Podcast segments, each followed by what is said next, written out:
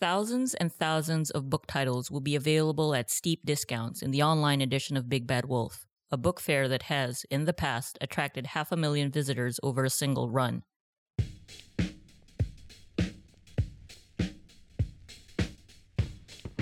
In this episode of B-Side, Big Bad Wolf founders Jacqueline Ng and Andrew Yap tell Business World reporter Patricia B. Mirasol how two years of planning went out the window because of the pandemic.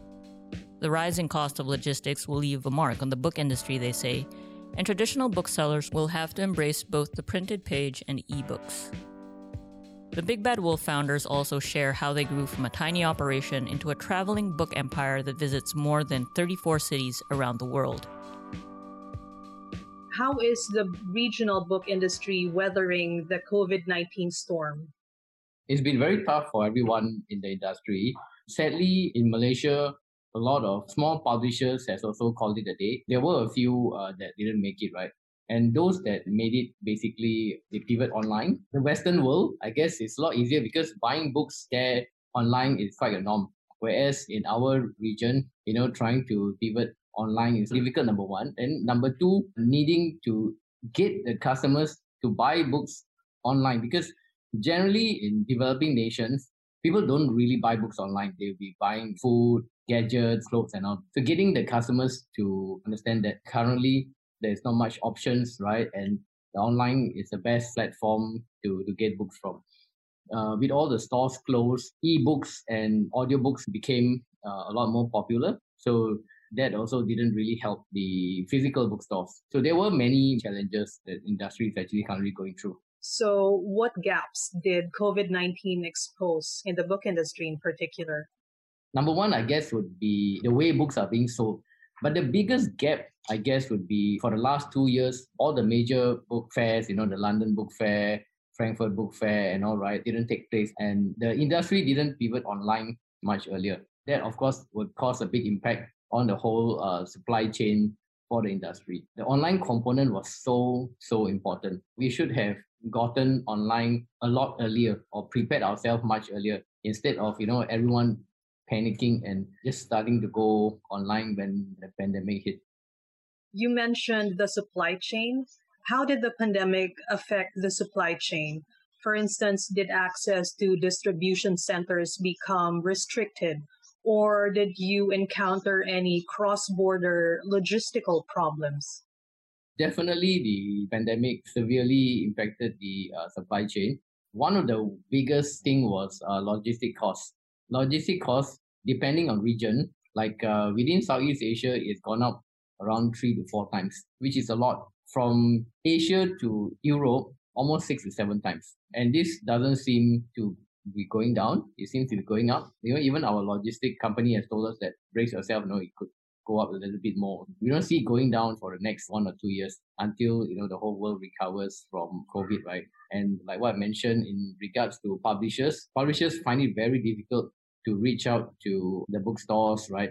Because traditionally it has always been going to book fairs, right? And that's when, you know, they close all the deals, they show us the latest launch books and all. It's just similarly like consumer getting used to buying uh, books online, right? Understanding should I buy or should I not buy this book without physically looking at it. Book buyers like us also has the same issue. Uh, they are also afraid to commit to a book without seeing it and just seeing the files uh, online. Know, so if the trade fairs are impacted, definitely you know further down the line everything else uh, impacted. But when it comes to printing books and all, uh, majority of the books in the world are printed in China. So in that aspect, it hasn't really impacted it.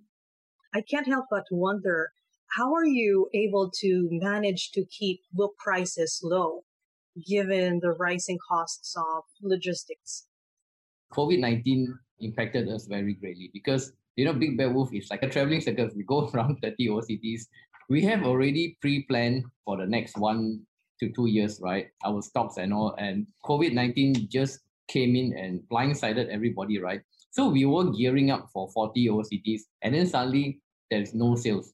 We do have a lot of stocks with us, you know, millions of books with us that is at still its old logistic cost. I guess it's a blessing in a way, having all those stocks and then now bringing it online and, you know, to the Philippines and still being able to maintain the low, low prices. where a lot of other uh, book events or booksellers do not have that uh, ability to do that. Did your company have to forego procuring from certain publishers or procuring certain titles because of the supply chain difficulties? I think it's the way uh, the customer behavior of purchasing in a physical way versus purchasing online is slightly different. And the needs of an individual during this period of time is also slightly different. The good news is that the pandemic situation actually enabled more individuals to spend more time on their own. So there are many adults who were distracted due to their career or their family that went back to reading during this period of time. It's for different reasons. Some is because they have more time on their hand. Some is because they feel that they need to upskill themselves. Some is to pick up a new hobby during this period of time when they are locked down at home, right? And some is actually trying to manage the anxiety and stress that came along during this period of time. So we see that difference where the type of books people buy is actually quite related to the need of the various individual at this moment of time. A lot of people take this opportunity to upskill themselves as well. So, you know, uh, we continue to sell a lot of management and self-help books at the same time, especially for parents. And there are a lot of parents that are very concerned, you know, that the children are being left behind because they're not in school. So a lot of children workbooks or children reference book are also getting very popular. Your company partnered with the Philippine Intellectual Property Office so, how do you choose the, these partnerships? We entered the Philippines market in 2018 the National Book Council was uh, launching the sale, and one of the guests that we invited was actually uh, IPOPHL. So they came in as a guest, and then they start to get to know us. And the next year, they actually reached out to us to wanted to do a collaboration, which we were actually really honored. And when we visited their office to also get to know them, uh, what I was so impressed actually is for a government agency to have so much commitment, you know, towards the general public. So what they want is to gain awareness through Big Bad Wolf because we attract more than half a million people, right, in one big event, like the Manila event. And they would like the general public to be aware of what is copyright, getting your intellectual property protected. They have been so supportive because they themselves are also a bit readers. The great thing about our Philippine market is that majority of the Filipinos really, really enjoy reading. Majority of them speaks English for Philippine market, we realized the first time we went in, uh, the customers are so excited already. They don't need us to introduce to them the book. We don't even need to explain to the parents why this particular book is useful for what age group, what kind of skill set it, it, you know, does it help versus other market that are not familiar. And the depth that they read is actually very deep and very wide. If Filipinos are enthusiastic book readers, what's it like in your other book markets? I think if you're looking at regionally, right, between Southeast Asia, Philippines, Malaysia, and Singapore, we are quite similar in terms of having a reading culture. The difference between these three nations is talking about who has a deeper reading culture, definitely the Philippines. But the three of us are quite similar in the sense, these three nations, compared to Indonesia or Thailand, you know, right? Because English is not the first language there, right? It's not predominantly spoken there. I think one difference that I observed was that the Filipinos are more inclined towards American, I mean, due to the history, whereas Singapore and Malaysia, we are more inclined to British, right, due to our history of being colonized by the British. But countries where it's very, very different, uh, like what Andrew mentioned, countries where their first language is not English, like Thailand or Taiwan, you know, it's very different. So in Taiwan, especially, I remember our first year there, even the parents are very keen and they are so eager and they do have the spending power to want to encourage their children to learn English. But because they don't come from the background, they actually struggle. When they come to our sale, they actually don't know what to buy because they're not familiar. It was quite a culture shock for us in the sense where our first sale there, we need to do a lot of product demonstration.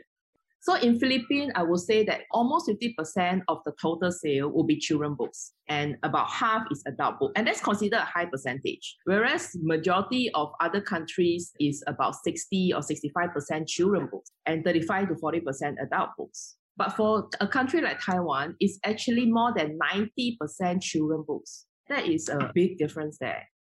How much has consumer behavior and shopping habits changed this past year? Consumer behavior has definitely changed. So it's been very tough for the retail market. We had a, a couple of book fairs in Kuala Lumpur where the response was slow because book fairs will be big crowds. So nobody wants to go in any place where big crowds are there, right?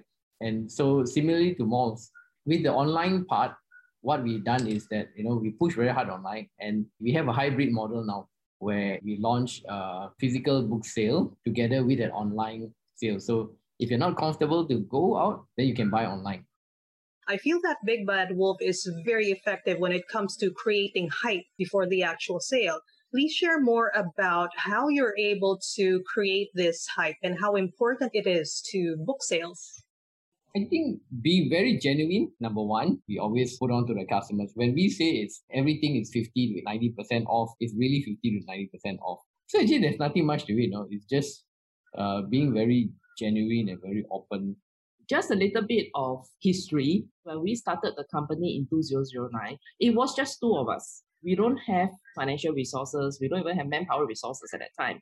We don't have money doing advertisements. We don't have budget having agencies to help us at that time. So that is why the name is called Big Bad Wolf. We have the logo, we have that name. And the persona of the wolf, what we wanted is to be able to talk to customers, not as a company. So it's a very a sincere, fun way of interacting with customers. And I still remember Facebook at that time, it was very new. And at that time, it's also very organic. You know, now it's a little bit commercial. And that is our most viable tool. I mean, for a company that has no financial resources to be able to advertise in the mainstream media, that was our only way.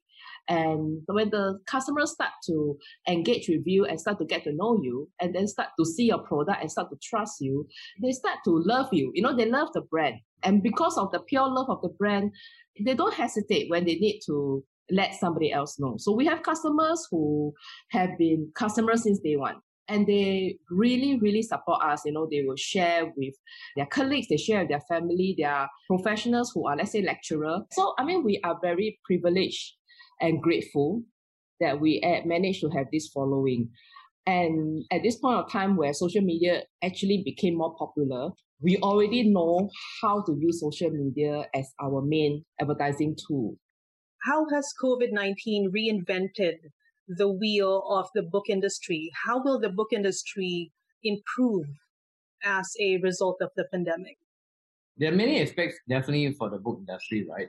Having uh, book fairs online, which is something very important.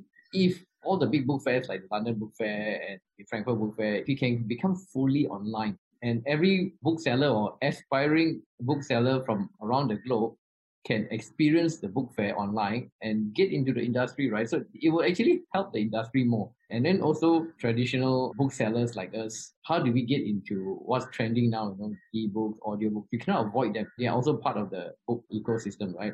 So that's one thing to think of. We are also building another five to six bookstores in the next one year during this uh, pandemic period and making bookstores into community spaces and we all know that it's already trending that you know working from home or working away from the office is something everyone is doing or looking into and so making uh, bookstores into co-working spaces these are all the evolving parts of the industry that needs to quickly evolve. And a lot has to do with the concept and the design nowadays, where, say, majority of uh, the Malaysians are not readers, right? So to attract a non-reader to a bookstore is technically very, very hard because there's no reason for them to visit a bookstore. So we use uh, our bookstore concept and design where you know, there are people who come to our bookstore to take wedding photos, graduation yeah. photo, you know, they come for their Insta story, purely because of the design. The thing about books is that it's so amazing. There's so many types of books. So the moment you they come into the bookstore and they start looking what is being displayed, they are bound to find something that will intrigue them. And because the price is right, they will just buy them. So this is one way of also increasing readership. Moving forward post pandemic, do you think that physical trade fairs won't be as important anymore in the flow of the book industry? Definitely, it will be there but uh, at a different scale, probably a smaller scale, but it is very vital before all this pivot online and all right, Amazon has been doing it in the States for a very long time. They were blamed for the demise of uh, a lot of bookstores, right? But Amazon has, I think, 12 stores at the moment. So it shows that there is definitely still the retail aspect of any industry being very important. Is the post pandemic future bright for the book industry? Definitely bright because the book industry has always been so old school. It really, really needs to change. Most of the time when we go to book fairs and all right, like we're going to old folks' home. The pandemic has proven that books are here to stay and the importance of books. And the amazing thing is that books has never been given the best opportunity like this ever before because our job was always wanting to build a new generation of readers and to bring back a lost generation. Publishers around the world have seen an increase in book sales, especially children book sales during uh, the pandemic. Definitely, we see a bright future, but booksellers really need to evolve, including us, to take opportunity of what's going on, not waste time. Because once everybody start running around the whole world again, right? It's bye bye. You know, you lost the opportunity. It probably never happen again. This new generation of readers that was created during this pandemic is going to uh, shape the whole future.